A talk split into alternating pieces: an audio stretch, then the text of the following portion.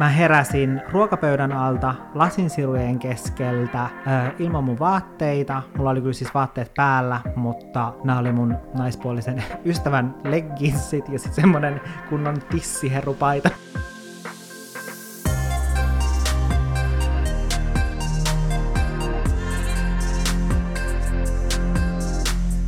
Siis mä en tiedä, että johtuuko mun viime yön huonot unet vaan siitä, että mä nukuin aika vähän, vai siitä, että mun sydän suorastaan hyppäsi kurkkuun. Ja mä en oo ollut niin, kuin niin semmonen pelästynyt ja säikähtynyt pitkään aikaan kuin eilen illalla. Mä tiedän jo, mi- mihin tämä tarina on menossa. Juu, siis Janne joskus aikaisemmin päivällä kysyi multa, että on, onko sulla tarvet käydä postissa? Ja mä olin silleen, että, että mun mielestä ei ole, että mulla ei ole mitään niin paketteja, mutta että me voidaan kyllä mennä yhdessä, jos se haluaa käydä. Mä voin tulla ihan hyvin mukaan. Ja tää on tosi perinteistä Jannea, että että se jättää tommoset postipakettien haut tai viemiset niin viho viimeisellä hetkellä kuin se on mahdollista. Mutta nyt musta tuntuu, että me mentiin ihan niinku uudelle tasolle tässä hommassa, koska mun muistaakseni kello oli joku 21, ehkä 51 tai 52 Ja tai 53, niin kuin, se oli kuitenkin 50 jotain. Se ei ollut edes 40 jotain, vaan kirjaimellisesti oli alle 10 minuuttia siihen, että meidän lähikauppa, joka on kuitenkin niin kuin melkein kilometrin päässä, menisi kiinni. Tähän meni siis silleen, että meillähän soi ovisummeri joskus just 10 vaille 10, koska mulle tuli paketti. Ja sitten kun mä otin sen paketin vastaan ja mä olin se paketti kädessä, niin tiedätkö, mulle niinku tuli mieleen se asia, että ai niin joo, että tänään piti käydä siellä postissa. Sitten mä olin ihan silleen, että, että mitä niinku kello on. Ja sitten mä katsoin silleen, että, että oh my god, että se on oikeasti, se oli just se 21.53 tyyliin. Ja sitten mä vaan olin Valterille silleen, että se mun paketti, että se piti käydä hakemassa tänään, tänään oli viimeinen päivä. Ja että se on vielä niinku tähän, niinku, että siellä on mun työjuttuja, mitkä mun on pakko hakea, että ne ei voi palautua asiakkaalle. Se on niin hirveetä. Mulla on tyyli ehkä kerran käynyt silleen, se on niinku embarrassment, ja se itse asiassa kävi just niinku hetki sitten. Oikeesti. Mutta se johtuu siitä, että mä en saanut mitään ilmoitusta. Mihinkään ei tullut mitään ilmoitusta siitä, ja sen takia mä en niinku, muistanut hakea sitä. Mutta anyway. Niin me tehtiin sitten silleen, että Janne lähti juoksemaan vähän niin kuin meidän talon yhtiön roskiksille, ja mä juoksin sitten meidän autolle, ja me tehtiin tälleen, mä sanoin Jannelle, että, että sä hidasta tätä matkaa, koska meidän Hyvä. uh, niin kuin parkkipaikalla on pieni matka, niin mä olin vaan silleen, että mä en pysty niin kuin odottaa se, että Janne Ja mä rauhassa liihottelin mun pitkässä trenssitakissa. niin, mä, mulla ei ollut aikaa odotella, että sä liihottelet perässä, koska mä kirjallisesti juoksin hengen hädässä sinne autolle. Ja mä nappasin hänen kyytiin. Onneksi se matka niin on just se vähän alle kilsa, niin me ehdittiin kuitenkin ihan hyvin siihen. Ja mä oon oikeasti niin yllättynyt. Suurin syy sille oli se, että me oikeasti lähdettiin niin, tiedätkö, nopeasti. Mm. Niin sit ei se, se Meidän pitäisi aina lähteä noin nopeasti. Niin pitäisi. Koska me oltiin sit minuuttia vaille siinä kaupan pihassa, ja se oli just hassu, kun musta tuntui, että ne ei edes tajunnut mitään ne niinku työntekijät, jotka oli siinä kassoilla. Mä vaan menin, tiedätkö, silleen, mä vaan juoksin sit kassojen läpi sinne pakettiautomaateille, jotka on siellä ihan kaupan perällä, mm. ja kävin hakemassa sen mun paketin sieltä. ja sitten lähin vaan silleen, moikka! Ja ne vaan katsoi, tiedätkö, tyyliin silleen suu auki silleen, että mitä. Mutta mä veikkaan, että mä en ole ehkä ainut, tai että mä luulen, että tämä varmaan käy muillekin. Ei, ja sit sä kävelit, tiedätkö, silleen, että sä olit niinku ihan hengästynyt, tiedätkö, että on jossain lenkillä, on ihan sika hengästynyt. Älä. Sit, käve, sit on ekaan silleen, sit kävelee niinku ihmisten ohi, niin sit menee silleen, tiedätkö, silleen yrittää Joo. pidätellä sitä, että on ihan vitu hengästynyt. Tai sitten jos on tiedätkö juossut bussiin, niin, Niin sit silleen, yrittää ei mulla siellä tullut edes bussissa- kiire. yrittää bussissa olla silleen, hengittää sille mukaan tasaisesti, vaikka on niinku oikeasti silleen verenmausumaku suussa. Kyllä, siis se oli se tilanne.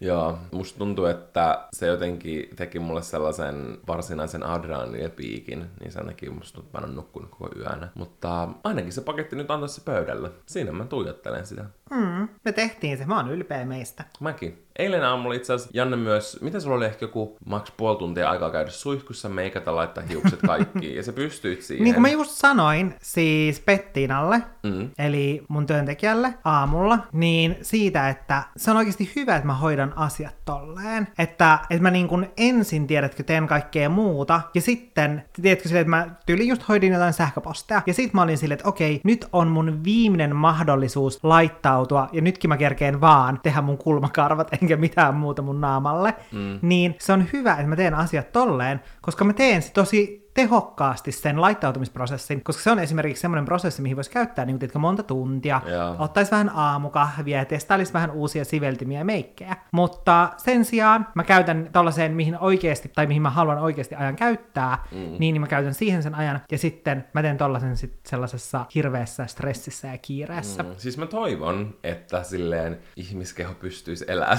jatkuvasti silleen, että olisi koko ajan tilassa. tollasessa. Tiedätkö, mä olisin ihan supertehokas, jos mä tekisin sillä tavalla töitä, kun mä teen aina viikko ennen kuin loma alkaa. Joo, pitäisi päästä, tiedätkö, semmoiseen niinku moodiin, että olisi koko ajan silleen, mulla on vaan viisi minuuttia aikaa laittaa tämä sähköposti, tai koko maapallo räjähtää. Joo. silleen, tiedätkö, silleen, että olisi koko ajan semmoinen. Niin tekisi tosi tehokkaasti. Mä veikkaan, että pidemmän päälle voi niin, sä olla. löytäisit itse jostain sairaalan pedistä, jos sitä tekisi enemmän kuin sen viikon. Mm. Niin, se ei ehkä sillä tavalla hedelmällistä, mutta, mutta joo. Se oli kyllä kiva nähdä, että Janne pystyy tuohon niin noin nopeastikin, kun musta tuntuu, että mä saan aina välillä ootella sua, niin mä sain nyt uuden kortin, minkä mä voin lyödä pöytään. Mm.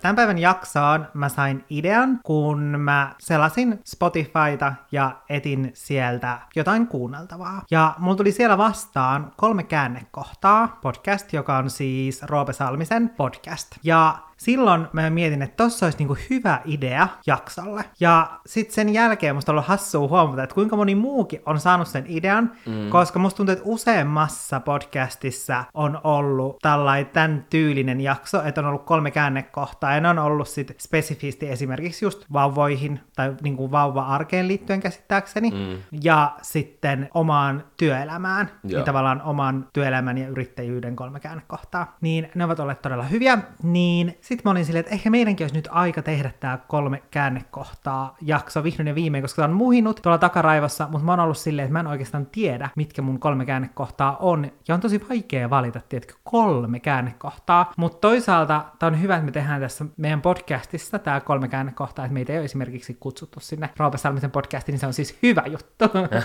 koska mä mietin sitä, että jos olisi vieraana siinä podcastissa, niin sitä podcastihan kuuntelee paljon semmoiset, jotka ei seuraa sua. Mm. Niin sit pitäisi miettiä, tiedätkö, tosi tarkasti ne kolme käännekohtaa, että minkälaisen kuvan sä niille annat itsestäsi. Koska kun me suunniteltiin tätä jaksoa, niin mulle tuli semmoinen olo silleen, että, että apua, että mitkä kolme käännekohtaa mä nyt valitsen, että mä en halua antaa itsestäni jotenkin väärää kuvaa, että jos mä valitsen nyt vaan niin kuin mun lapsuuteen liittyviä asioita, niin sit se vaikuttaa siltä, että mun elämässä ei ole tapahtunut mitään lapsuuden jälkeen ja mä oon edelleen jumissa mun lapsuudessa.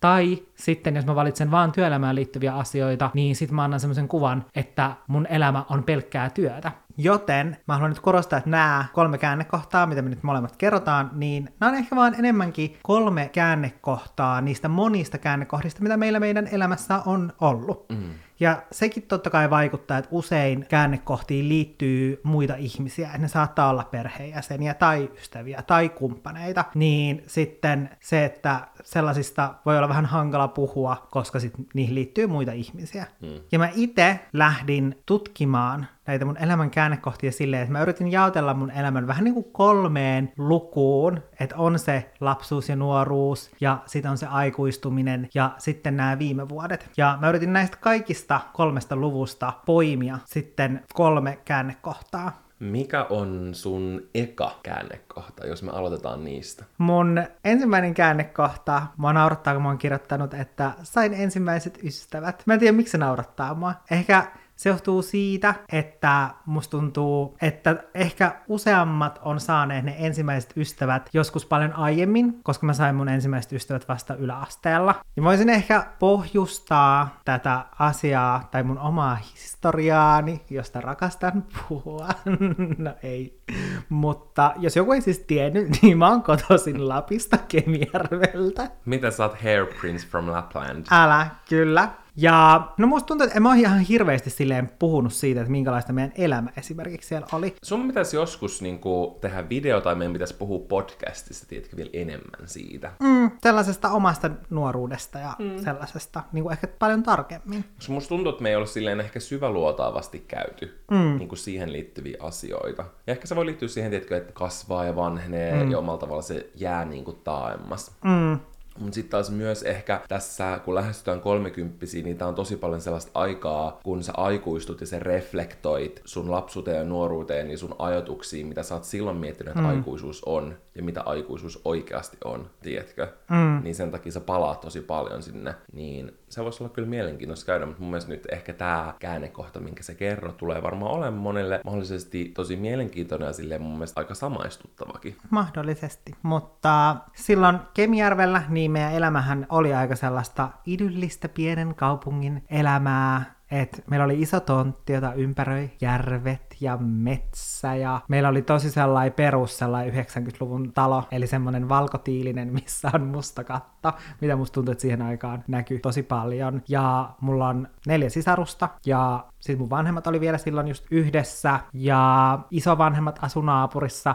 Että tosi sellaista idyllistä voisi sanoa. Mun mielestä mm. se kuvaa tosi hyvin sitä. Ja sitten kun mä olin menossa ekaluokalle, niin siihen aikaan mun vanhemmat eros. Ja no me hetki vielä sen jälkeen asuttiin Kemijärvellä, mutta sitten me muutettiin Ouluun ja me muutettiin tyyliin viikko ennen, kun koulut alkoi. Koska mä muistan edelleen tosi selvästi sen, kun me käytiin kattoa sitä koulua. Ja mä olin jo sitä ai ennen Kemijärvellä käynyt tutustumassa mun tulevaan kouluun ja valinnut sieltä istumapaikan ja tehnyt nimikyltin. Ja sitten yhtäkkiä me muutettiin Ouluun. Niin se oli tosi iso asia ton ikäiselle ja, ja vähän sellainen, että sitten tuli vähän semmoinen olo, että tiedätkö, semmoinen epävarma olo. Joten kaikki tuntui niin uudelta ja erilaiselta ja oudolta. Ja sekin on silleen, että koulun aloittaminen tuossa vaiheessa elämää on monelle se isoin muutos, mikä mm. siihen mennessä, tietkö, tulee. Mm. Ja semmonen tosi iso askel kohti sellaista itsenäistymistä. Vaikka mm. sä oot vielä pieni lapsi, niin se on monumentaalista. Mieti, sä oot elänyt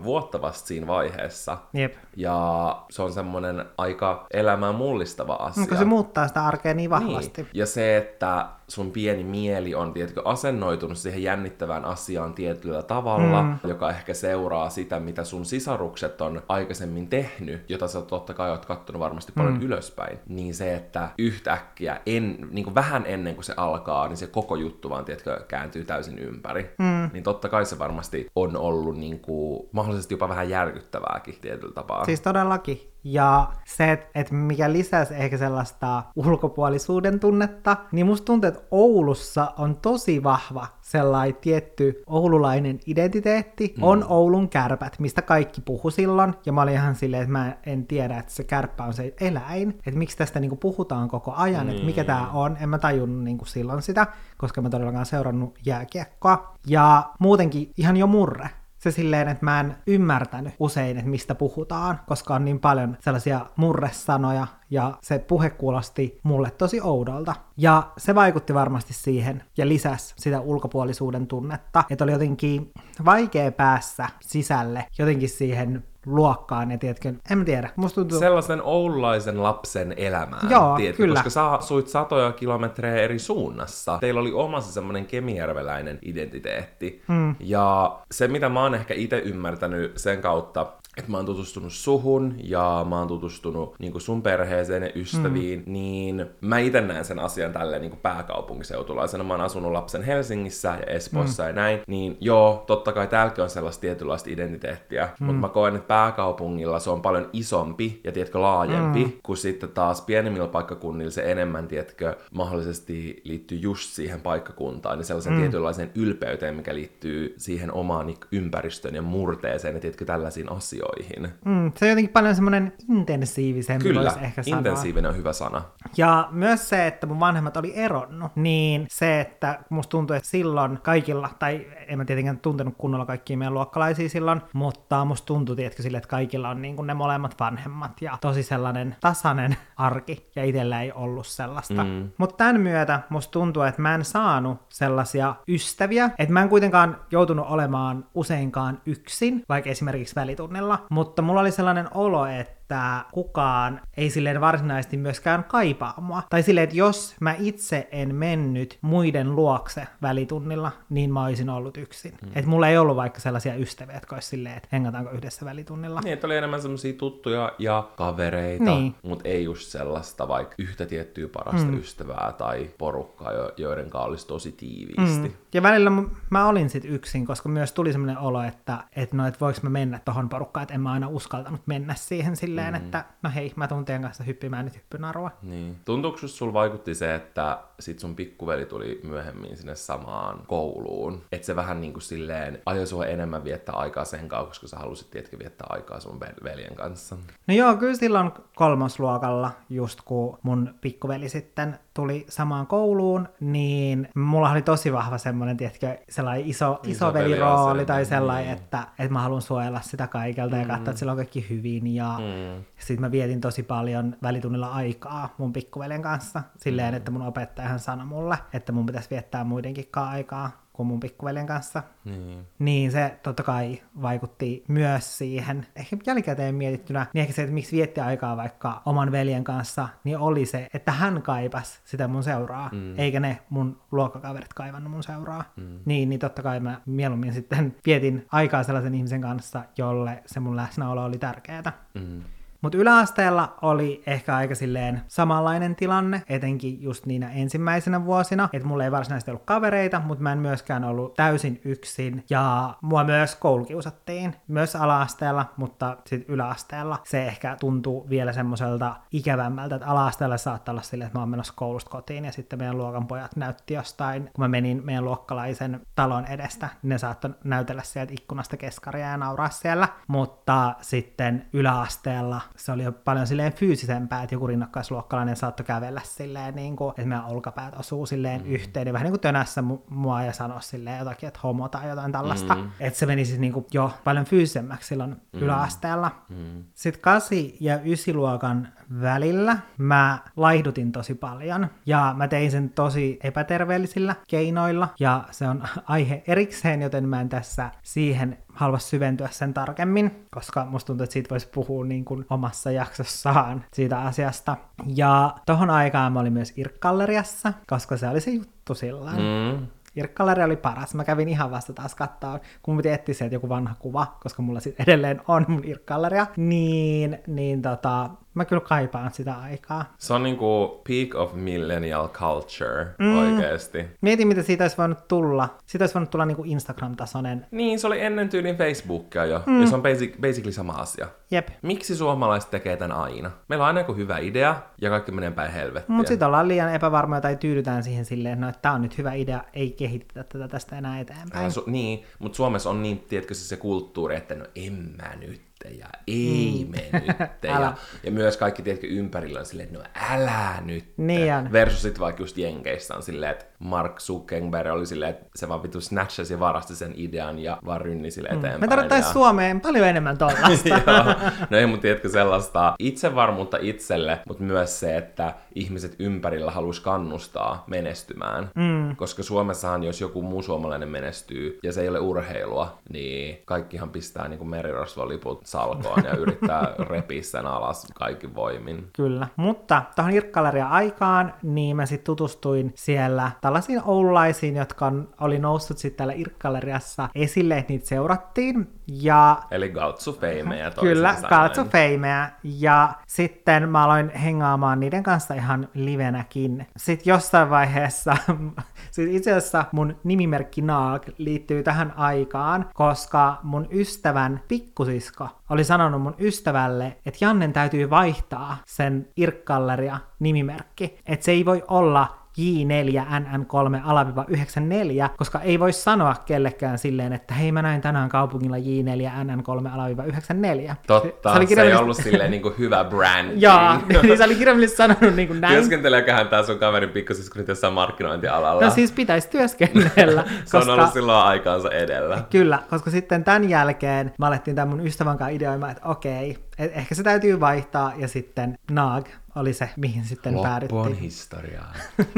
Kyllä, loppu on historiaa. Ja tolloin noi ystävät, joita mä sitten sain ton Irk-gallerian kautta, niin niiden kanssa hengaaminen tuntui tosi hyvältä. Ja hyvältä tuntui myös se, että sen myötä sitten, kun mä aloin hengaamaan näiden tiettyjen ihmisten kanssa, niin semmoiset ihmiset vaikka mun luokalta, jotka ei ollut ennen kaivannut mun seuraa, niin yhtäkkiä ne kaipasikin mun seuraa. Mm. Ja se tuntui totta kai tosi hyvältä. Silleen, että mä naurattaa tällainen konkreettinen esimerkki, tämä kuulostaa ihan hirveältä, mutta pitää ajatella, että silloin mä olin 15V. Niin se, että, että joku aamu mä en kerennyt suoristaa mun tukkaa, mun ihanaa valkosta, täysin poltettua purukumitukkaa, niin mä kerennyt suoristaa sitä, niin sit mä laitoin viestiä mun luokkakaverille, että voiko se ottaa suoristusraudan kouluun, vaikka kyllähän mullakin olisi suoristusrauta, mutta sitten päivän jälkeen, kun mentiin Stokkalle hengailemaan Oulussa, niin koska Oulussa Stokka oli vähän niin kuin Helsingissä oli, että hengattiin kampissa, Joo.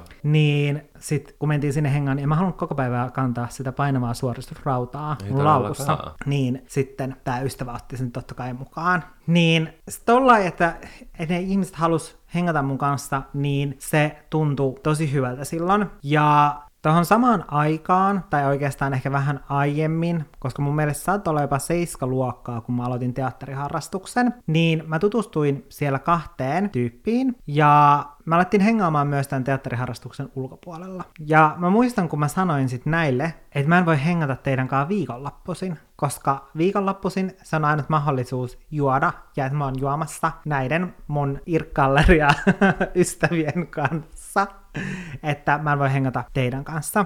Ja nämä ei ehkä myöskään ollut siinä vaiheessa vielä niin vahvasti, mä en ehkä mieltänyt niitä silleen ystäviksi, hmm. vaan me oltiin vaan alettu hengaamaan silleen, että me oltiin samanhenkisiä ihmisiä. Joo. Mutta sitten joku aika myöhemmin alkoi tapahtumaan sellaisia oikeasti vaaratilanteita, mitä mä oon sivunnut myös tässä podcastissa. Eli mä esimerkiksi jäin kerran humalassa melkein auton alle, kun Oulussa on sellainen, mun mielestä se on Tuiransilta, niin siinä on useampi kaista, niin me oltiin juomassa siinä lähettyvillä ja sitten me päätettiin oikasta silleen, että me vaan juostiin sen sillan halki ja sitten sieltä tuli auto ja mä vaan tunsin, kun se auto hipas mun kantapäätä ja se vaan tööttäisi silleen niin kuin kaukaa se auto ja toi on ihan hirveetä niin kuin Se ollut. kuski on oikeasti pelästynyt. Niin, koska niinku siinä olisi oikeasti voinut käydä edestä. tosi huonosti, koska se oli vielä silleen just ennen siltaa, niin se olisi ajanut sitten sillalta, tai voinut ihan hyvin ajaa sillalta alas, koska mm. oli vielä pimeätä ja näin.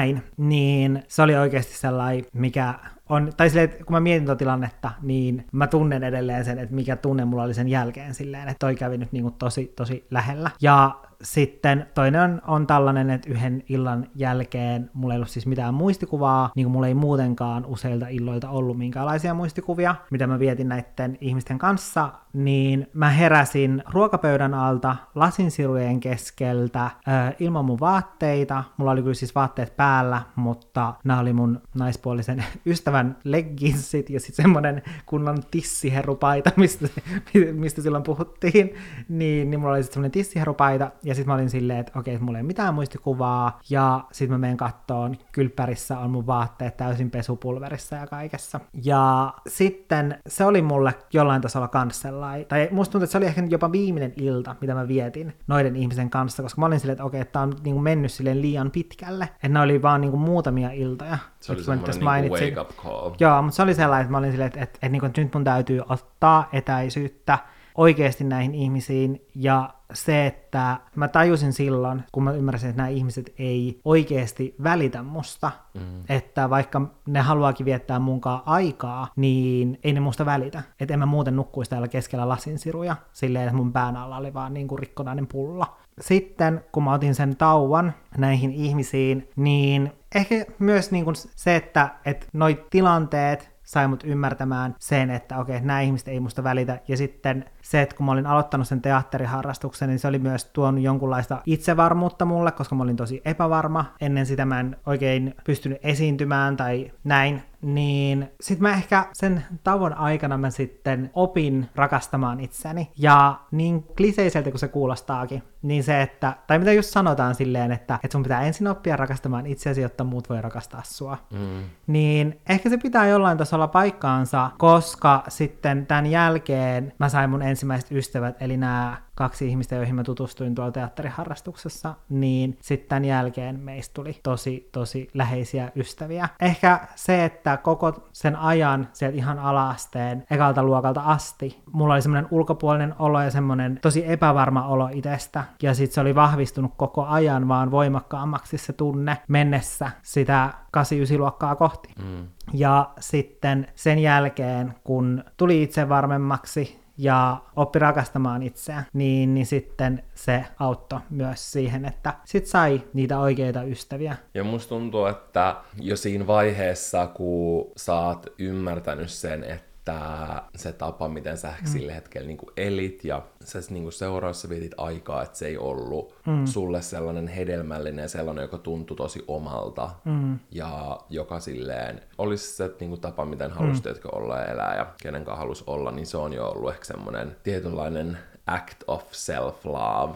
että mm. on osannut, tiedätkö, lähteä. Ja se mun mielestä, mm. niin kuin, tai mä aina silleen puhun sulle siitä silleen, miten fiksu ja miten viisas sä oot ja silleen, miten hyvä sä oot, tiedätkö, niin kuin lukuisissa asioissa. Ja mun mielestä toikin on myös sellainen yksi näyttö siitä, silleen, että sä oot ollut sika nuori, ehkä joku ysiluokkalainen, mutta sä oot silti osannut silleen poistaa itse sellaisessa tilanteessa, mikä tuntuu, että ei niin kuin palvelu sua, mitä monet ei niin kuin osaisi tehdä välttämättä edes kolmekymppisinä, tai silleen, mm. tiedätkö, että, se on, että siinä vaiheessa jo on silleen niin kuin vähän niin kuin osannut pistää itsensä edelle. Mm. Ja ehkä myös se, että kun oli näiden aiempien ystävien tai niiden ihmisten kanssa, joita mä ajattelin ystäviksi, niin ehkä siinä myös ymmärsi sen, että okei, tämä ei ole sellainen ihminen, millainen mä oon. Niin se ehkä myös jollain tasolla auttoi löytämään itseä. Mm. Ja sitten totta kai nämä mun kaksi ystävää, että koska me kuitenkin vietettiin aikaa arkiiltaisin, koska viikonloppuna en voinut heidän kanssa hengata, niin se, että ne totta kai auttoi mua tosi, tosi, tosi paljon mm. ja antoi mulle tosi paljon niin kuin siihen, että aloin löytämään itseäni ja rakastamaan itseäni.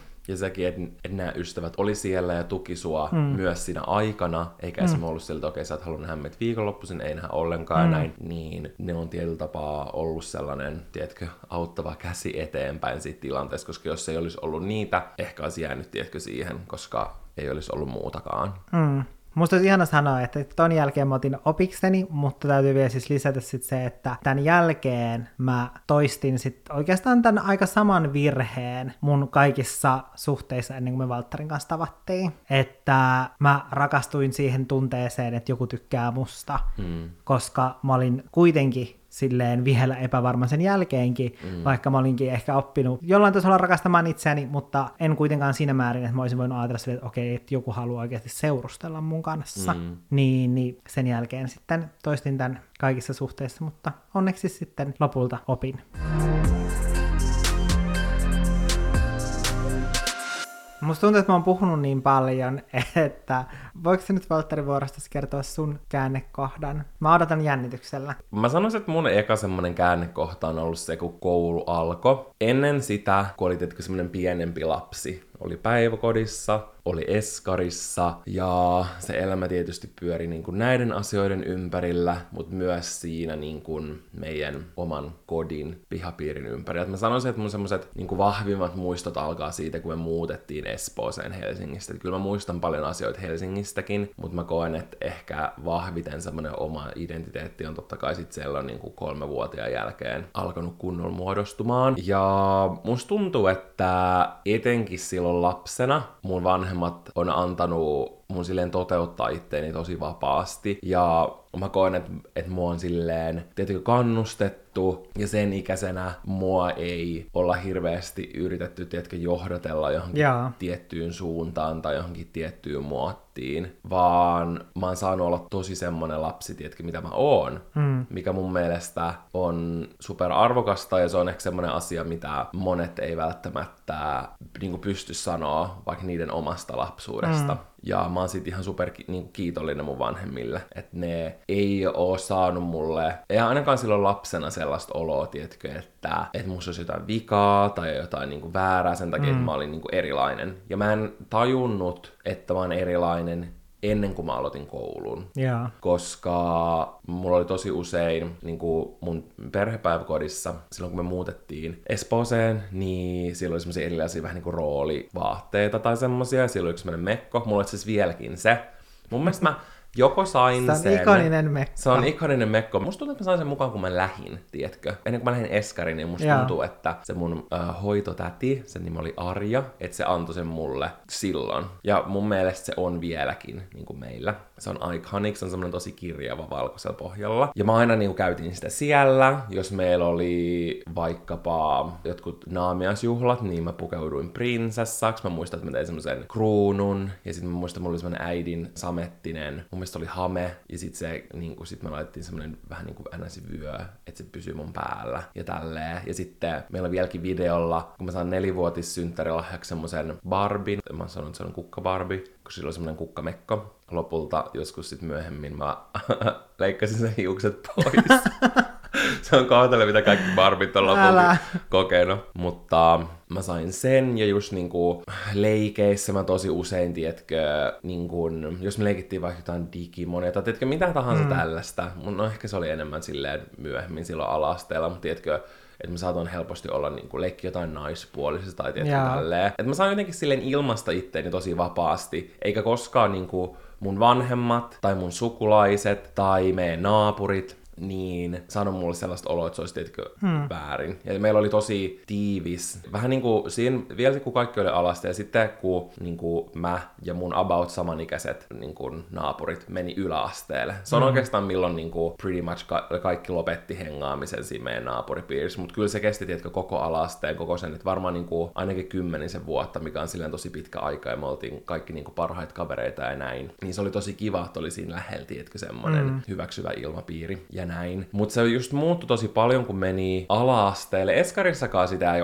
sit mä en muista, että olisi ollut samalla tavalla. Ehkä se johtuu siitä, koska lapset on about samanikäisiä. Ja eskarilaiset on vielä silleen tosi nuoria, tosi lapsia. Mutta sitten kun sä menet ala-asteelle, niin siellä on myös kutosluokkalaisia. Tiedätkö, 11-12-vuotiaita sun kanssa, kun sä oot seitsemänvuotias. Niin se on se aika, kun me ruvettiin kiusaa, ja mun mielestä se oli heti niin kuin ykkösluokalla. Ja se ei ollut esimerkiksi meidän mitään luokan sisästä, tai mitään niin kuin rinnakkaisluokkalaista, mm. tai niin kuin tällaista silloin ala-asteella, vaan se oli niin kuin muita koululaisia, yleensä enemmän niin kuin vanhempia Joo. vanhempia poikia. Se oli just se, semmoisia niinku ekoja kertoja, kun rupesi tulla semmoinen olo, että itse on tietkö jotain väärää, että miksi mä aina leikin tyttöjen kanssa, miksi mä oon semmonen, miksi mä oon tämmönen, koska mm. ei ollut ennen, tietkö, kyseenalaistanut sitä omaa identiteettiä tai sitä, että millainen on, mutta sitten sitä rupesi tulee vähän niinku joka suunnasta. Ja vaikka silleen overall mä sanoisin silleen, että, että se oma semmoinen koulukokemus oli hyvä ja siihen varmasti vaikuttaa se, että että silleen, että sai siellä ehkä omassa luokkatilassa tietyllä tapaa olla niin kuin rauhassa, niin kyllä just siihen niin kuin alasteeseen liittyy tosi paljon semmoisia pelkotiloja, tiedätkö silleen, että, että saattoi kävellä kouluun, mutta sit sä näet, että niitä jotain sun kiusaajia vaikka leikkii tai on siinä pihalla niin kuin sillä puolella koulua, niin sit mä saatoin kiertää koko sen koulun, tiedätkö, toiselta puolelta ja mennä sitä kautta. Ja niin rupesi tosi paljon tälleen niin kuin välttele sellaisia tilanteita, Ja lapset osaa olla oikeasti niin ilkeitä. älä niin osaa. Ja kaikki tällainen tulee ihan varmasti niin kuin, tai ne lapset, jotka kiusaa, niin niillä on itellä todennäköisesti jotain ongelmia omassa kotona, tai sitten niillä on itellä jotain sellaisia asioita, ne ei saa vaikka ole vaikka itse saanut ilmasta itsensä Mm, silleen, koska tosi usein musta tuntuu, että mm. tällaisissa tilanteissa sellaisten lasten perheestä, vaikka vanhemmat on ollut tosi sellaisia rajoittavia, Mm. ja sitten se näkyy myös siinä lapsessa sitten. Mm, kyllä. Tai sitten päinvastoin ei ole ollut yli mitään, tiedätkö, rajoja. Mm. Jos ei vedetä mitään rajoja, niin sekin on mun mielestä merkki sellaisesta tietynlaisesta ei-välittämisestä. Mikä Mm. on, ei, mikä on niin kuin ei-välittämisen niin kuin verbi? Ei nyt laiminlyönti, en mä tiedä onko se liian mm. vahva sana, mutta Mut- periaatteessa niin. laiminlyönnistä. Ja mun mielestä se myös kertoo siitä, että ei ole annettu tietyn tasosta rakkautta, koska Ja sella-. Niin, koska mm. semmoinen, että just laittaa rajat, niin sekin on välittämistä ja se on rakastamista. Mm. Ja musta tuntuu, että se, että kiusattiin niinku ala-asteella ja yläasteella, ja lukiossa ei niinkään kiusattu, se oli enemmän sellaista tietynlaista ulkopuolelle jättämistä, Mm. niin vaikuttaa silleen edelleen. Ja mä uskon, että se on osa syy semmoiseen omaan aika niinku vaihtelevaan itsetuntoon ja sellaiseen osittaiseen epävarmuuteen. Koska mä aina silleen mietin silleen, että mistä se tulee, mutta se kumpuu varmasti osittain siitä, ja just esimerkiksi tällaisten niin kuin asioiden takia vaikka oma sellainen yleinen kanssakäyminen vaikka, tiedätkö, mies sukupuolen kanssa on ollut itselle tosi vaikea. Se on semmoinen syy, miksi mä en olisi ikinä voinut vaikka kuvitella, että menisin armeijaan, mm. miksi on ollut välillä tosi vaikeaa niin kuin aikaisemmissa töissä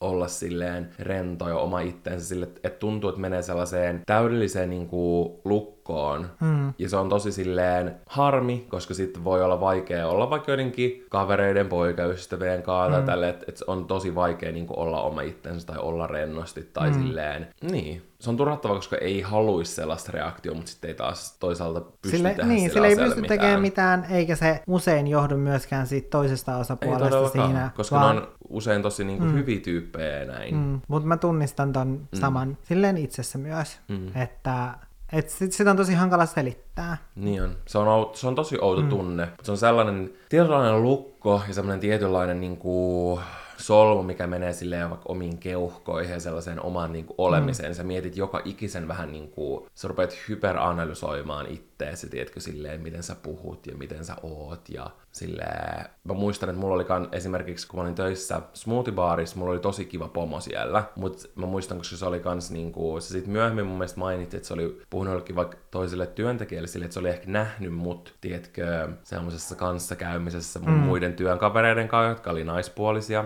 niin se oli ihan erilainen kuin se, mitä mä olin sen kanssa. Mm. Mulla meni tosi pitkään ennen kuin mä pystyin silleen olemaan rennosti sen seurassa. Mä en tiedä, onko oikein sanoa, mutta et se jotenkin tuntuu vähän siltä, niin kuin, että ei haluaisi näyttää itsestään mitään silleen puolia, ettei joudu sitten sellaisen arvostelun tai kiusaamisen mm. kohteeksi. Joo. Tai musta tuntuu, että se on vähän jollain tasolla samantyyppinen tunne, ainakin mulla itsellä. Se, että jos sä lähet ulos kaupasta ja ne hälyttimet alkaa soimaan, Joo. niin sen jälkeen, että sä yrität niinku käyttäytyä mahdollisimman normaalisti, että kun sä et anna itsestäsi väärää kuvaa, Älä. tai silleen ns-normaalisti, mm. niin se on vähän jollain tasolla sama tunne. Niin on. Ja se on hassu, koska tietyllä tapaa itsellä on semmoinen itsevarmuus, eikä silleen välitä niin paljon si- silleen, mitä muut ajattelee niin kuin monissa asioissa, ja vertaa mm. vaikka johonkin omiin läheisiin, ja sitten miettii silleen, että, että miksi sä mietit noin paljon, mitä muut ajattelee, mm. silleen, että ei, ei sillä ole mitään väliä. Tässä omalla tavallaan joissain asioissa saattaa olla tosi paljon semmoista epäitsevarmuutta. Se tuntuu oudolta, koska se on tietenkin niin vaihtelevaa mm. ja vaihtelevissa asioissa, ja ehkä semmoista tietynlaista jatkuvaa niin kuin itsensä kyseenalaistamista. Mutta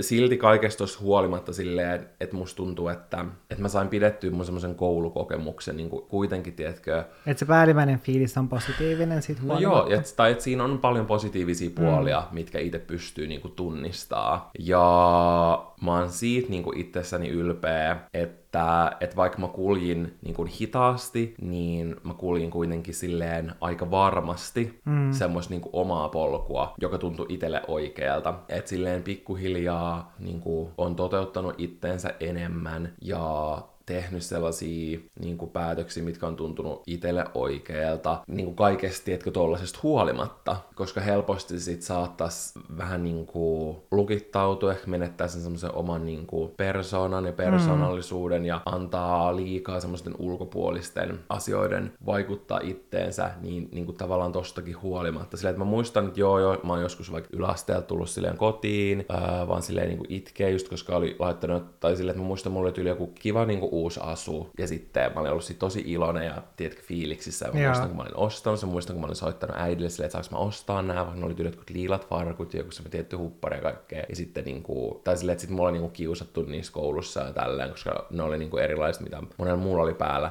mutta silti, että vaikka on ollut niinku tollasia fiiliksiä, niin sitten ei oo kuitenkaan sit vaikka lopettanut niiden käyttämistä. Hmm. mikä on mun mielestä ollut tosi tärkeä asia. Ja se kertoo siitä, että sä oot vahva. Niin, ja musta tuntuu, että osittain tähän liittyy, silleen, mä en tiedä, onko tämä hassu, mutta se, kun niin kuin Lady Gaga nousi pinnalle, Joo. ja me tehtiin äh, Elina Leinon kanssa kesällä äh, Yle Areenaan semmoinen Queer Iconit podcast, ja siinä meillä on kokonainen jakso Lady Gagasta, ja siinä mä mun mielestä niin puhun myös vähän niin kuin Lady Gagaan liittyen niin kuin siinä silleen, vaikka että miten tärkeä hahmo ja artisti se niin kuin oli etenkin silloin itselle. Mä totta kai niin kuin edelleenkin rakastan Lady Gagaa ja tykkään tosi paljon sen musiikista ja näin, vaikka se ei olekaan enää semmoinen niin kuin numero yksi oma lempiartisti mm. tai silleen, mutta ikuisesti silleen arvostaa sitä ja ed- edelleen tykkää sen musista aina niin kuin kuuntelee ja tälleen seuraa ja kuitenkin näin, mutta etenkin silloin yläasteikäisenä. Ja mä uskon, että tosi monet ö, oman ikäiset pystyy samaistumaan siihen, jotka on ollut samanlaisessa tilanteessa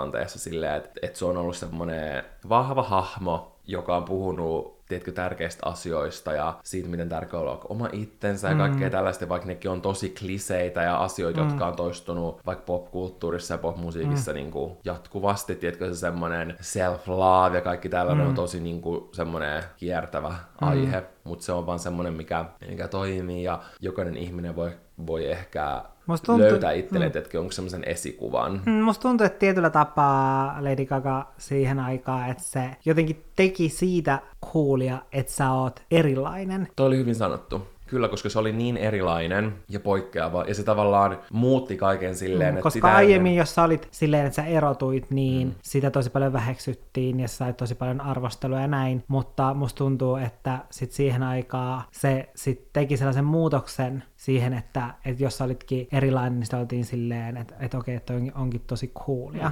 Koska sitä ennen esimerkiksi artistit pukeutu melko tavallisesti, mm. ei nyt silleen voi täysin yleistää, mm. mutta jos miettii vaikka sitä niin kuin muotia, niin se oli enemmän semmoista niin kuin basic. Mutta mm. sitten kun Lady Gaga tuli sen visiolla, mm. niin yhtäkkiä niin kuin kaikki semmoiset mm. pop-tähdet pukeutui johonkin supererikoisiin juttuihin, oli niin kuin värikkäitä vaatteita ja kaikkea. Mm. Ja, ja niin kuin mä sanoin, ne on ollut jo niin kuin paljon aikaisemmin, ja ne on semmoisia asioita, mitkä Lady Gaga on tuonut esimerkiksi drag-kulttuurista ja ballroom-kulttuurista mm. ja kaikesta tällaisesta, että Lady Gaga ei ole niin kuin kehittänyt niitä, mm. mutta se on ollut iso syy siitä, miksi Miten ne niin tuli, tuli niinku sillä ison tavalla. tietoisuuteen. Niin, ja aina voi totta kai miettiä silleen, että, että onko se niin kuin problemaattista mm. aina silleen, että valkoinen ihminen tuo jonkun tällaisen kartalle, mutta just se, mitä sä sanoit siitä, että Lady Gaga teki siitä erilaisesta mm. coolia yhtäkkiä, tosi monet halus olla erilaisia, mm. niin, se, niin sen takia se sai niille nuorille ja lapsille ja aikuisillekin, jotka on erilaisia mm. sellaisen olon, että se on niin kuin hyvä asia. Mm, koska musta tuntuu, että sitä asia. ennen sellaiset, vaikka artistit, jotka oli pinnalla,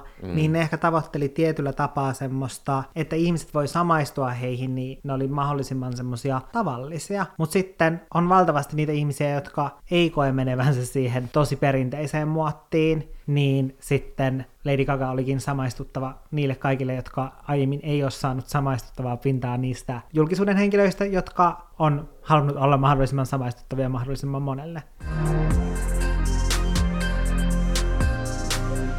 Toinen käännekohta mun elämässä, minkä mä oon laittanut itselleni ylös, on Helsinkiin muutto. Ja oikeastaan kaikki siihen liittyvä. Eli mähän aloitin silloin 15 V-nä, 12 v kirjoitin blogiin, muistan. Wee. Ja olen 15 V, 15 wattia vanha. Ja silloin mä aloitin mun blogin, ja sitten tohon aikaan peruskoulun jälkeen mä aloin opiskelemaan vaatetusalaa Oulussa, ja sitten me alettiin Valtterin kanssa seurustelemaan, kun me oltiin, oltiinko me vielä 17 molemmat? Ai kun me ruvettiin seurustelemaan, Niin. niin. mä olin just yli viikko ennen täyttänyt 18. Niin, mutta silloin kun me tavattiin, me oltiin vielä 17. Mm. Ja tohon aikaan, kun me alettiin sitten seurustelemaan, niin myös mun blogi oli muuttunut tosi paljon siitä, kun mä aloitin sen, että se oli, ala- tai sitä oli alkanut lukemaan ihmiset silleen, että sillä oli jo enemmän lukijoita. Ja sitten totta kai mulla oli kova tarve päästä muuttamaan sit pääkaupunkiseudulle, koska Valtteri oli täällä ja sitten muutenkin musta tuntui siihen aikaan, että jos sä haluat olla blokkaaja, niin sä et voi asua missään muualla kuin Helsingissä.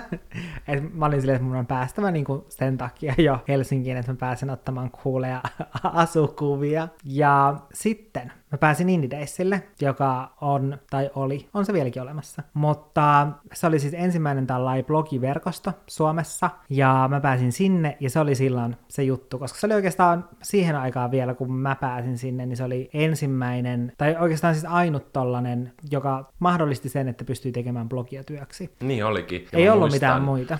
Ja muistan sen, että silloin kun aloitettiin blogeja, niin monet unelmoi, vaikka tiedätkö siitä mm. Indie Daysille pääsemisestä. Ja mä muistan silloin, kun mä alun perin aloitin mun oman blogin mun ystävän kanssa, mun parhaan ystävän kanssa. Sitten mä myöhemmin jatkoin sitä niin kuin yksin, niin sekin oli semmoinen, ennen kuin me tehtiin se blogi, että mm. me puhuttiin, että mieti, jos joskus olisi, tiedätkö, Indie Daysille. Että se, että jos sä olit silloin siellä ja jos sä oot niin kuin si- siihen aikaan seurannut Suomen blogimaailmaa, niin se on, tiedätkö, ollut semmoinen todella iso juttu. Mä en tiedä, mihin sitä voisi niin kuin verrata.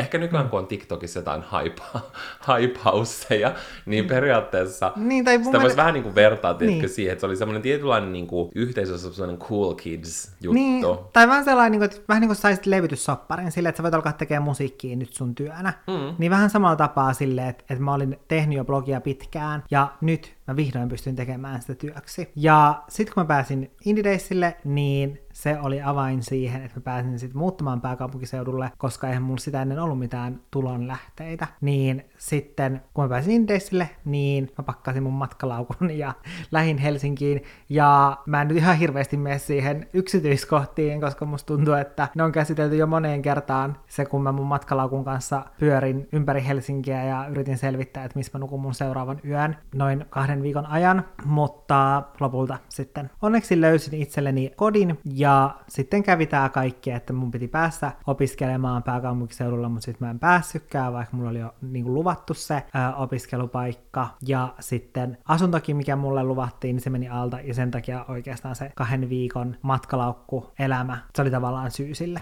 Hmm. Mutta sitten kun mä tulin tänne pääkaupunkiseudulle, niin aika nopeasti, vaikka mä totta kai sain joitain tuttuja ja kavereita, sitten myöhemmin myös ystäviä blogin kautta ja noitten kaikkien blogijuttujen kautta, koska se oli mun mielestä ihanaa aikaa siinä mielessä, että ei ollut Instagrammaa ja ei ollut TikTokkaa ja ei ollut tubettajia, niin se yhteisö oli tosi pieni ja silloin mitä pienempi yhteisö, niin yleensä myös sitä tiiviimpi se on. Niin esimerkiksi melkein kaikissa PR-tilaisuuksissa se oli se sama 2-30 ihmisen lista, keitä sinne kutsuttiin, ja aina kun meni sinne, niin tiesi sille, että okei, että siellä on ne mun kollegat ja kaverit, ja silleen, että, meistä tuli tosi läheisiä, niin kuin monien blokkaajien kanssa, että se oli mun mielestä siinä mielessä ihanaa aikaa, koska sitten nykyäänhän sellaista yhteisöllisyyttä ei todellakaan ole. Että jos menee johonkin tapahtumaan, niin sitä miettii, onko siellä yhtäkään ihmistä, jonka mä tunnen, ja kaikki miettii sitä, että, että onko siellä niin kuin tuttuja koska on niin valtava määrä somettajia. Niin, sosiaalinen media on muuttunut niin, Niin. niin paljon ja on niin paljon erilaisia alustoja, Mm. niin kuin ne on silleen monin monin kertaistunut. Mm. Silloin tehtiin pelkkää blogia. Älä, et ei nykyään niinku, tai silleen, että se ei vaan johdu silleen, että minua ei kiinnosta muut somettajat, Ei. tämä kuulostaa nyt siltä, mutta siis se, että somettaja on niin paljon, tai silleen, että nykyään somettajat on vaikka mennyt semmoisiin tiettyihin genreihin, mm. koska on niin paljon somettajia, että esimerkiksi mä tiedän tietyn genren vaikuttajat tosi hyvin, mm. mutta sitten jos mennään johonkin täysin eri genreen, niin en mä enää tiedä. Plus ei ole enää tietyllä tapaa semmoisia, jotka on vaan puhtaasti vaikka sosiaalisen median vaikuttajia tai blokkaajia tai mm. mitä tahansa tämmöisiä, vaan on paljon esim. urheilijoita tai TV-persoonia, mm. mediapersoonia, mm. radiopersoonia, tietysti kaikki tällaisia, joilla on sellainen some presence, mm. ja myös niitä on, tietykö, mukana siinä alalla. Mm. Niin totta kai se, tietkö, määrä ihmisiä, joita siinä on, niin on silleen potenssiin sata. Kyllä, niin valtava, että sen perässä on mahdotonta pysyä, vaikka sen parissa työskenteleekin. Mutta siitä huolimatta, että just noissa vaikka PR-tilaisuuksissa aina tapas niitä omia tuttuja ja kavereita, niin siitä huolimatta mä tunsin olon tosi yksinäiseksi. Ja silleen, vaikka me seurusteltiin Valtterin kanssa, mutta meillä Valtterillakin oli silleen omat kaverit täällä, joiden kanssa hän vietti aikaa, niin mä koin tosi vahvasti sit sellaista yksinäisyyttä usein, koska ei ollut sit ketään kenen kanssa viettää aikaa, vaikka jonain viikonloppuna. Ja sen myötähän mä sit oikeastaan päädyinkin hakemaan glitteriin töihin, missä mä sit olin muutaman vuoden, että sitten sitä kautta tutustuisi ihmisiin ja itse asiassa on hauskaa, että mä sainkin sieltä kaksi hyvää ystävää. Mm. Että se oli niin kuin oikea päätös, koska sitä mietti silloin, että no, että saakohan tollasesta työstä, joka kuitenkin monelle on vaan semmoinen työ, että no jollain mun on rahoitettava tämä mun opiskelijaelämä. Niin. Eikä semmoinen, silleen, semmoinen työ, missä monet olisi silleen, että tämä on mun unelma ja intohimo olla täällä Niin. töissä, Niin. mikä sitten ehkä enemmän saattaisi yhdistää. Mm. Mutta sit huolimatta sitten, että vaikka se työ oli niin kuin sellaista työtä, että, että silleen, se ei ollut meidän kaikkein intohimo, mm. niin sitten oltiin kuitenkin tosi samantyyppisiä henkilöitä ja ihmisiä ja sitten sitä kautta ystävystyttiin. Mutta oikeastaan mä en nyt silleen hirveästi halua mennä niin kuin enää miljoonan kerratta niin kuin ton ajan yksityiskohtiin, mutta just ne sellaiset tietyt rankat kokemukset, mitä tu- tuolloin oli, just se, että et yhtäkkiä ei ollutkaan sitä opiskelupaikkaa, meni asunto alta ja toi yksinäisyys, mikä oli ehkä niin kuin sellainen isoin, mikä tuntui itselle tosi raskaalta, niin ne myös antoi mulle tosi paljon, koska sit siinä aikana sitä silleen tietyllä tasolla kasvoi ehkä ihmisenä ja oppi tuntemaan itsensä. Mm. Ja oikeastaan ehkä mä voisin vielä sanoa tämän mun viimeisen käännekohdan, koska se liittyy nyt näihin rankkoihin aikoihin. Ja se liittyy näihin viime vuosiin, koska no korona tuli ja oikeastaan jo sitä ennen, niin tapahtui paljon ikäviä asioita ja mä oon puhunutkin näistä myös mun videoilla jonkun verran, että on ollut sellaisia rankkoja asioita, joita on tässä viime vuosien aikana joutunut käsittelemään. Silleen, että totta kai niin kuin ylipäätänsä se, että kun korona tuli, niin se, että se hirveä epävarmuus siitä omasta työtilanteesta, mikä silloin tuli, niin se vaikutti tosi paljon, että joutui miettimään sitä, mutta sitten samaan aikaan mä koen, että se katkas sellaisen tietyn tyyppisen kierteen mun omassa elämässä, koska oikeastaan sen jälkeen, kun mä muutin Helsinkiin, niin musta tuntuu, että ihan viime vuosin asti mä oon vaan mennyt semmosessa tietynlaisessa sumussa vaan silleen, että,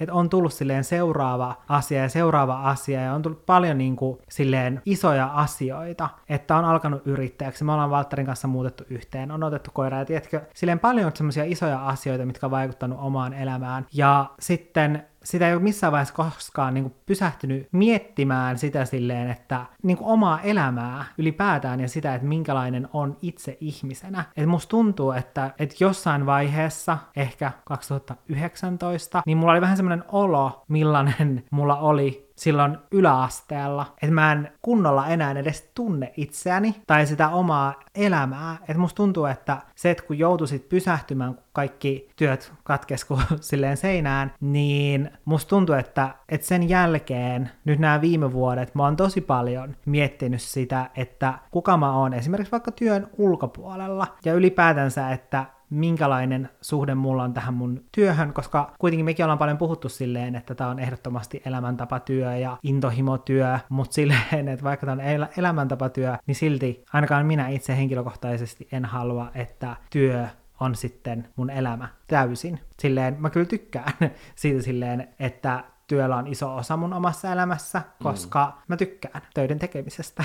Mm. Mutta mä en kuitenkaan halua, että se täysin määrittää mua, koska just ennen tota vuotta 2019, sit jos oli vaikka omassa työssä sellaisia huonompia kausia, esimerkiksi, että, että joku asiakas ei ollut tyytyväinen, tai itse ei ollut tyytyväinen omaan sisältöön, tai ei oikein tiennyt, minkälaista sisältöä haluaa tehdä, tai jotain sisältöä oli katsottu vähemmän, tai oli saanut vähemmän kommentteja tai tykkäyksiä, niin se vaikutti aika paljon siihen omaan fiilikseen, vaikka halusikin olla silleen, että okei, no, että mä en katso ollenkaan mun näyttökertoja, mutta totta kai niitä katto. Ja silleen, että jos ei kattonut ja itse kiinnittänyt huomiota, niin kyllä sulle sitten kommentoitiin siitä silleen, että haha, tästä kuvasta on tykätty tämän verran. Mm. Niin, niin totta kai sitten se vaikutti siihen omaan fiilikseen, mutta nyt tässä kahden vuoden aikana mä oon päässyt sellaiseen sopivaan suhteeseen mun oman työn kanssa ja työminän kanssa ja siinä, että minkälainen tai kuinka isossa roolissa se työminä on minussa. Että se ei ole silleen sata prossaa minusta, vaan se on sellainen tietty osa ja se sellainen terve osa, että sitten jos vaikka töissä asiat ei suju vaikka sillä tavalla, mitä mä haluaisin, niin mä en mene semmoiseen tietyn tyyppiseen epätoivoon tai sellaiseen, että Että mä oon vaan silleen, että okei, että niinku, et no, töissä, töissä nyt ei suju asiat niin hyvin kuin mä haluaisin, mutta mulle itse asiassa kuuluu ihan hyvää. Mm. Koska ennen mä en olisi voinut vaikka sanoa tuolla tavalla. Jos töissä ei mennyt hyvin, niin sit mä olin vaan silleen, että kuuluu ihan täysin paskaa. Että kaikki on ollut ihan perseestä. Mutta sitten jos niin kun, vaikka töissä on tosi paljon vaikka kiireitä ja on sellaista stressaavaa, mutta silti mulle ihmisenä voi kuulla tosi tosi hyvää. Ja musta tuntuu, että nämä kaksi vuotta on opettanut tosi paljon niin kuin siitä, mutta myös niin kuin muutenkin. Mä koen, että on tietyllä tapaa tutkailut paljon enemmän itseänsä ja mä koen, että mä oon kasvanut tosi paljon. Tai se, että kun sanotaan sitä, että ihmisen aivot kehittyy sinne 25-30-vuotiaaksi asti, niin, niin mä ymmärrän kyllä täysin, että miksi niin sanotaan, koska musta tuntuu, että ainakin tässä niin kuin viime vuosien aikana mä oon mennyt tosi paljon eteenpäin monissa asioissa. Ja ehkä niin kuin musta tuntuu, että myös sellainen, että kun on ollut niitä rankkoja asioita, että on oikeasti käynyt tosi pohjalla, niin sitten se on auttanut siihen, että koska siitä on suuntana vain silleen ylöspäin, niin ehkä se on tietyllä tasolla vaatinut sen, että on täytynyt käydä siellä ihan pohjalla, että on joutunut rakentamaan sitä omaa identiteettiä tosi paljon uudestaan. Ja sitten viime vuodenvaihteessa mä aloitin terapian, mistä on ollut tosi iso apu siihen itsensä rakentamiseen uudelleen, koska sieltä on saanut sellaisia tietyn tyyppisiä työkaluja siihen.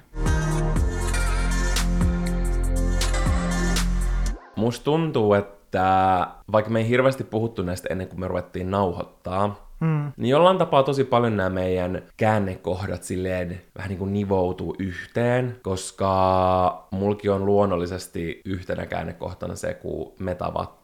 Mm. Ja se on oikeasti semmoinen eka kerta, kun on silleen autenttisesti ruvennut olemaan täysin oma itsensä. Sen takia, että totta kai vaikkapa seksuaalisuus ja seksuaalinen suuntautuminen on tosi iso osa identiteettiä mm. ja sitä, kuka niin kuin ihminen on. Ja se on semmoinen eka kerta, kun on ollut oikeasti silleen Jenni Vartiaisen sanoin silleen ihmisten edessä, tiedätkö? Mm. Ja se, kun esimerkiksi, no silloin Facebook oli kova juttu, mutta etkö pisti vaikka Facebookiin, kun me ruvettiin seurustelemaan sen silleen julkiseksi, niin se oli mun tapa kertoa melkein kaikille ihmisille silleen mm. vähän niin kuin, että kuka mä oon, ja näin, että sitä ennen oli lähinnä puhunut vaan jo niin kuin murto-osalle läheisiä. Mm. Eikö sä kertonut sun vanhemmille vasta silloin? No ennen kuin mä tulin tapaa sua. Mm, mutta kuitenkin niin kuin oh. sen meidän tapaamisen myötä. Joo, mutta esimerkiksi mun mielestä mä en esimerkiksi puhunut mitään mun veljille, mm. en tosi monille mun ystäville, sen takia, että mä en tiennyt, mikä se reaktio on. Mm. Mutta sitten vaikka silloin just kun näki, että ketkä oli niinku tykännyt mm. siitä, ja monet semmoiset vanhat ystävät, joiden reaktio ehkä saattoi jännittää, ja vaikka niin kuin mun isoveli ja tälleen niin kuin vaikka sit tykkäsi siitä julkaisusta mm. näin, niin sitten siitä tuli semmoinen, teetkö, hyvä fiilis. Mm. Ja jollain tapaa se oli semmoinen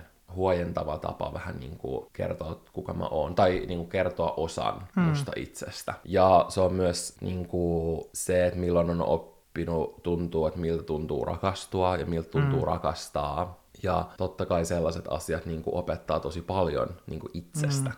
Ja tähän aikaan myös tietysti nivoutuu sit paljon niinku sellaisia asioita, mitkä on niinku vienyt omassa elämässä eteenpäin, vaikka siitä, että miten niinku vähän niin kuin myös vaikuttanut siihen, miten on me, niin kuin mennyt vaikka uralle eteenpäin sen takia, että on niin kuin ollut messissä sun jutuissa tosi paljon ja sitä kautta saanut sellaista intoa vaikka siihen omaan tekemiseen mm. ja mitä kaikkea mä oon niin kuin oppinut sulta niin kuin tähän asiaan liittyen, koska jos, tai silleen, että just ei voi ikin tietää, että tiedätkö, miten asiat olisi mennyt, jos, jos me ei olisi ikin tavattu ja mm. tälleen. Ja sekin on niin kuin, tavallaan se on semmoinen pienin osuus sitä, että me tavattiin, mutta sitten pidemmällä aikavälillä se on tietysti ollut semmoinen iso juttu. Mm. En mä tiedä, saako se kiinni, mitä mä tarkoitan, mutta just se on ollut sellainen. Eh, ehkä mä sanoisin, että se, että me tavattiin, on ollut semmoinen mun niin kuin koko elämän niin kuin semmoinen vähän niin kuin monumentaalisin hetki, ja sellainen kaikista isoin käännekohta. Ja varmaan ehkä, tiedätkö, tulee ihan aina olemaankin. Sen takia, että se on ollut niin semmoinen, tiedätkö, asia,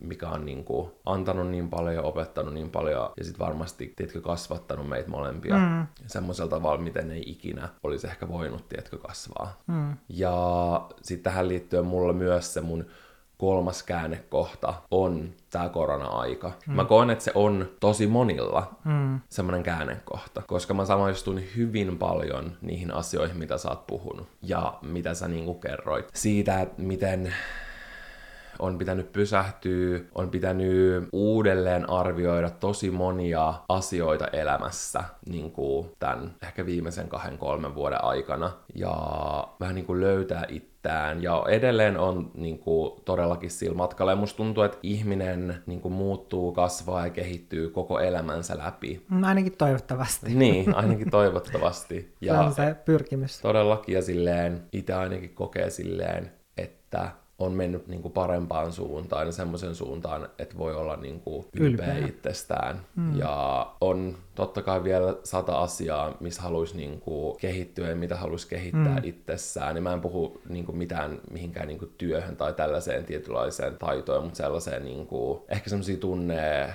elämän asioihin liittyen, mm. tiedätkö? Ja just ehkä silleen ymmärretään semmoisia asioita, niin kuin mitä tarvii ja mitä ei tarvii, ja, ja sit sen myötä varmaan itse kanssa toivoo, että löytää sen rohkeuden ja semmoisen oikein tunteen siihen, just vaikka itsekin esimerkiksi aloittaisi terapiaan ja, ja kaiken tällaisen, että et saisi niinku semmoisia, työkaluja, mm. työkaluja siihen kehittymiseen ja niin kuin omaan kasvuun. Joo, ei ole silleen ollut niin kuin helppoa aikaa, mutta silleen niin kuin säkin sanoit, on ollut kuitenkin tosi paljon hyvää ja tosi paljon mm. semmoisia hyviä asioita. Mm. Ja ne on sellaiset, mihin pitää niin kuin tukeutua. Ja jokainen asia sille elämässä opettaa sika paljon ja nekin sellaiset ehkä hankalat asiat, mitä me ollaan tänään sanottu, sellaiset hankalat asiat, mitkä on liittynyt niihin oman elämän mm. käännekohtiin, niin ne on kuitenkin niitä, jotka muovaa itseä tosi paljon ja vie itseä mm. siihen suuntaan, mihin niin kuin kuuluukin kulkea. Mm. Mutta se on hauskaa, miten samantyyppiset meillä on nämä käännekohdat, mitä mm. me haluttiin tässä podcastissa nyt avata. Mm. Ja ehkä se jollain tasolla menee yhteen sen kanssa, että mitä me ollaan jo monia monia vuosia sanottu siitä, että,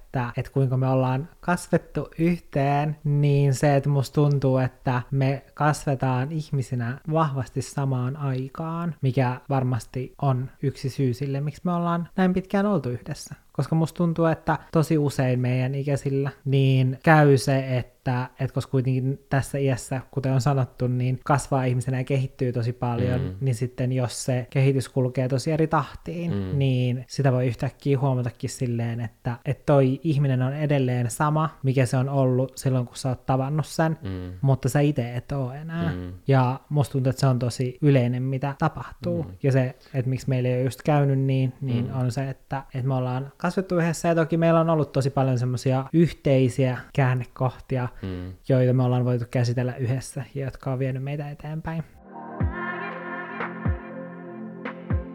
Nyt kun tämä jakso on nauhoitettu, niin on semmoinen olo, että näistä olisi voinut tehdä kaksi, tiedätkö, ihan semmoista omaa jaksoa. Jep, musta tuntuu, että mä oon vaan silleen oksentanut kaiken ulos. ja se on kyllä silleen mielenkiintoista, miten erilainen se tarina on, riippuen siihen, minkä käännekohdan niin nostaa siihen, mm. tiedätkö, pöydälle. Mm. Mutta ehkä semmoinen takeaway, minkä pystyy ottaa sille meidän molempien sanoista, mm. niin on just silleen, että on tosi ok olla keskeneräinen, ja varmaan aina ollaan keskeneräisiä, mm. mutta yrittää vaan kulkea niitä polkuja, mikä tuntuu itselle parhaalta. Ja teetkö, että aina voi niin kuin vaihtaa sitä polkua, mitä kulkee. Mm. Ja hmm, menee kohti semmoista, enemmän semmoista omaa autenttista fiilistä siitä, että kuka itse on. Hmm, ja haluaa olla. Hmm. Kiitos, että kuuntelitte jakson. Mm, ehkä me vielä joskus tehdään vaikka toinen tai kolmaskin Ehkä, osa, ehkä. koska käännekohtia elämässä riittää ja niitä tulee koko ajan uusia. Kyllä. Jos te kuuntelette esimerkiksi Spotifyssa tai Apple Podcastissa, niin antakaa meille viisi tähteä, koska me olemme viiden tähden podcasti. Muista myös seurata meitä sillä alustalla, missä kuuntelet. Ja Sen voisitko, lisäksi.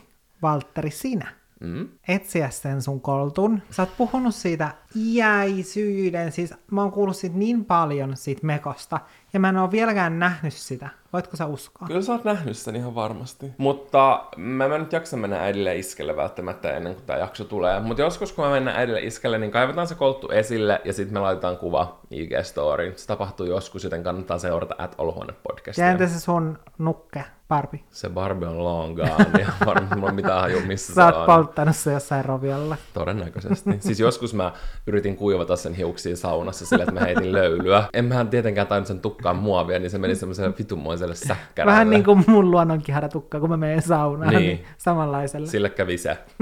Kuullaan ensi viikolla. Se on moikka moi! Moi moi!